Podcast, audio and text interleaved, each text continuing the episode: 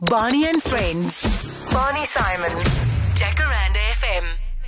Those Russians are amazing, uh, hardcore. You know, uh, how did you get that deal?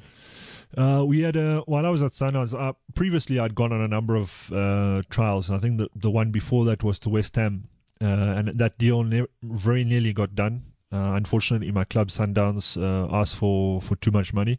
Uh, Harry Redknapp was at the club at the time, and they were about to get rid of um, Rio Ferdinand to Leeds. And they were uh, very impressed by me, but it was just the transfer fee that got stuck. So I unfortunately had to come back to South Africa.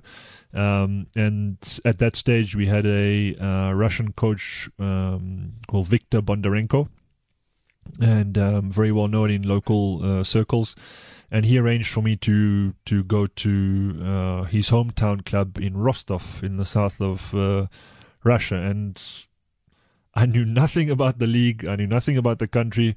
Um, just like yourself or anybody else, uh, very stereotyped view of Russia. Mm. You know, uh, long, leggy blondes, vodka, bears, and extremely cold weather. You know, and communism, of course. So uh, that's all I knew. And um, but if I'm honest, um, I went for the money. Uh, I wasn't getting any any younger. I had to. I took it as getting into the shop window, uh, being closer to Europe, uh, being in Europe, and so it ultimately it turned out to be a very very good move because they were starting to put a lot of their petro dollars into the league, and which was attracting a lot of the top European players to the Russian league, and it uh, turned out very well for myself. Do you remember any of the, the big names still today uh, that you played against, or maybe in the same team? Yeah, uh, Jan Koller. Um, he was a legend at uh, Borussia Dortmund, um, um, also for Czechoslovakia. Um, uh, Wagner Love, uh, Brazilian striker. Um, Ivanovic, who plays at Chelsea now, the right back, uh, was at Lokomotiv Moscow at the time. Um, there were a number of other uh, Russian players who have featured. Um, Andrei Arshavin, who played for, for Arsenal, who's now back back in in in Russia. Um, so you know they've the the finances in Russia were, were were so good that a lot of the the local Russian players wouldn't need to go to other leagues. You know, um, but there were a few who who ventured outside. Um, and uh, yeah, I, st- I ended up staying there for, for six years, playing for two clubs, and um, learning a new language. How do you say hello in, in Russian? Well, f- informally, it's privyet. Privyet. Yeah, but Sounds if like you, a swear word. Well, yeah. um, yeah, and and sort of formally, if you if you're greeting an elder, it's здравствуйте. That's too difficult. for me. Ras- ras- ras- After that- a couple of vodkas, That's I'll where the vodka comes in, man. Yeah. And what what did uh, what was the lifestyle like? Uh, uh, Did you have your own apartment? Were you up the road from the uh, uh, the the soccer field? We you know the club, and did they give you try? How did it work? I mean, there you are in Russia. What do you do now? I mean, Well, you, I mean, I, first of all, they they- when they when they first bring you to the club, they make sure that it's in summer, so it's June and July, so you get a full sense of uh, security. You know, you Mm. don't you don't really know what you're in for. Um, so they're quite devious in that regard, and then.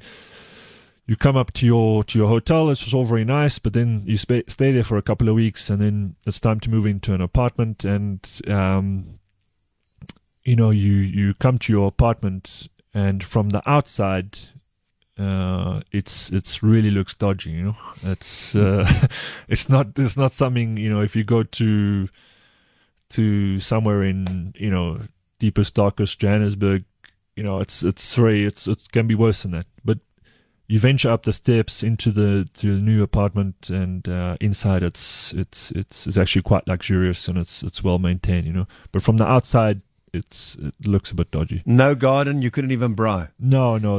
Everybody lives in apartments. Um, very much like uh, London or Mhm. most of Europe. You know, uh, a lot of parklands, a lot of space. Um, but everybody lives on top of each other, and that's the way they they do it. You know. And uh, the vibe there, the Russians, uh, uh, you, when you played uh, football, um, the crowd, they, they knew you were from South Africa. And what did they support you? Did they embrace you? Uh, did you have a good, I mean, six years of your life spent there. Was it, uh, you know, those six years, uh, the best six years of your life maybe as football, uh, as a football player? Yeah, I would. I would probably say that. I spent two years in in Rostov, and uh, myself and a and a young Zambian player moved there together, and we basically saved the team from from relegation in the first season. So immediately on a good footing, and Mm. the, the the fans love you. You know, um, there was also an element of of me being uh, a white um, South African, which was very unusual Mm. because for them, you know, coming from Africa, they expect you to be to be uh, black, you know, Yeah. and it's uh, so it took a lot of explaining, and I became quite a sort of um, how do I put it? Uh, it's quite an unusual aspect for for for the team, you know. Mm. Um, and um, you know they they took to me um, uh, and then for four years I spent at another club where there wasn't much it was a city of about one and a half million people.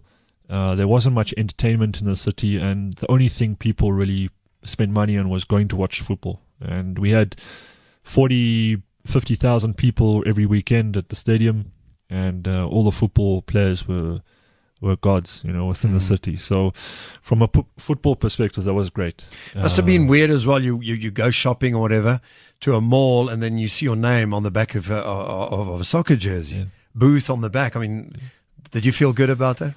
Well, it was it wasn't Booth, it was uh, Boot. Oh, Boot. Boot. Uh, How did they spell don't, Uh, well, it was uh, B Y T in, Oh, in is that how Russian they- in Russian Cyrillic. Oh, okay. It's uh, B Y T. and is that what it was on the back of your? Yeah. oh, okay, Yeah, so you don't in Russian uh, you don't have the u okay. and you don't have the th, Boot. so it was simply boot. Boot him.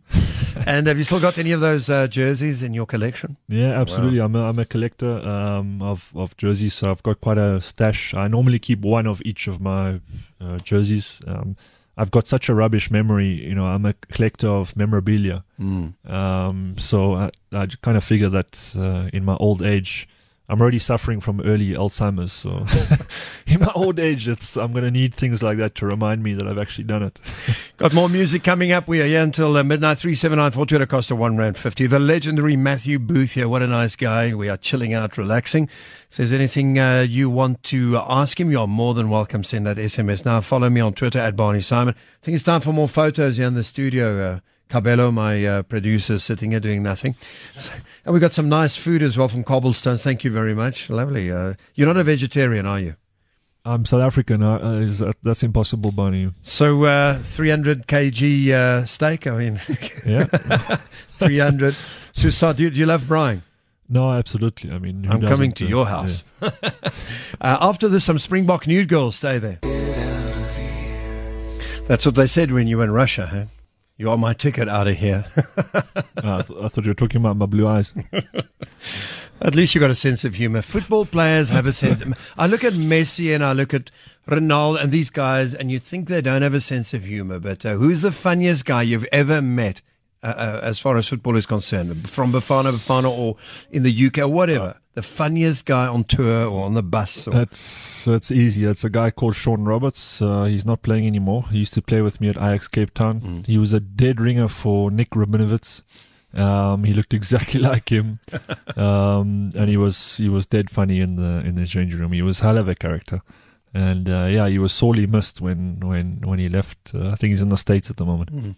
Any weird things uh, that you can think of? The funniest thing that's ever happened before uh, you had to run out there and face uh, the other team, and then you, know, especially on the way back. I mean, look at uh, Fergie and what when he threw that shoe, uh, what the soccer boot at, at Beckham. You know, all that those stories happen, but how do those things leak out? That's another story. But anything funny that you can remember that happened?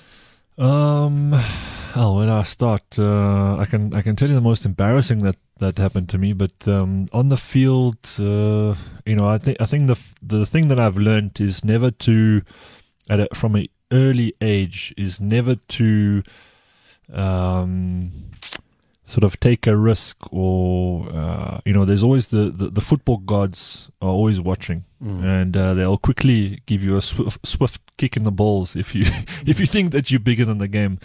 And um, at a very young age, I think I mocked uh, a player. Barney and Friends. Barney Simon.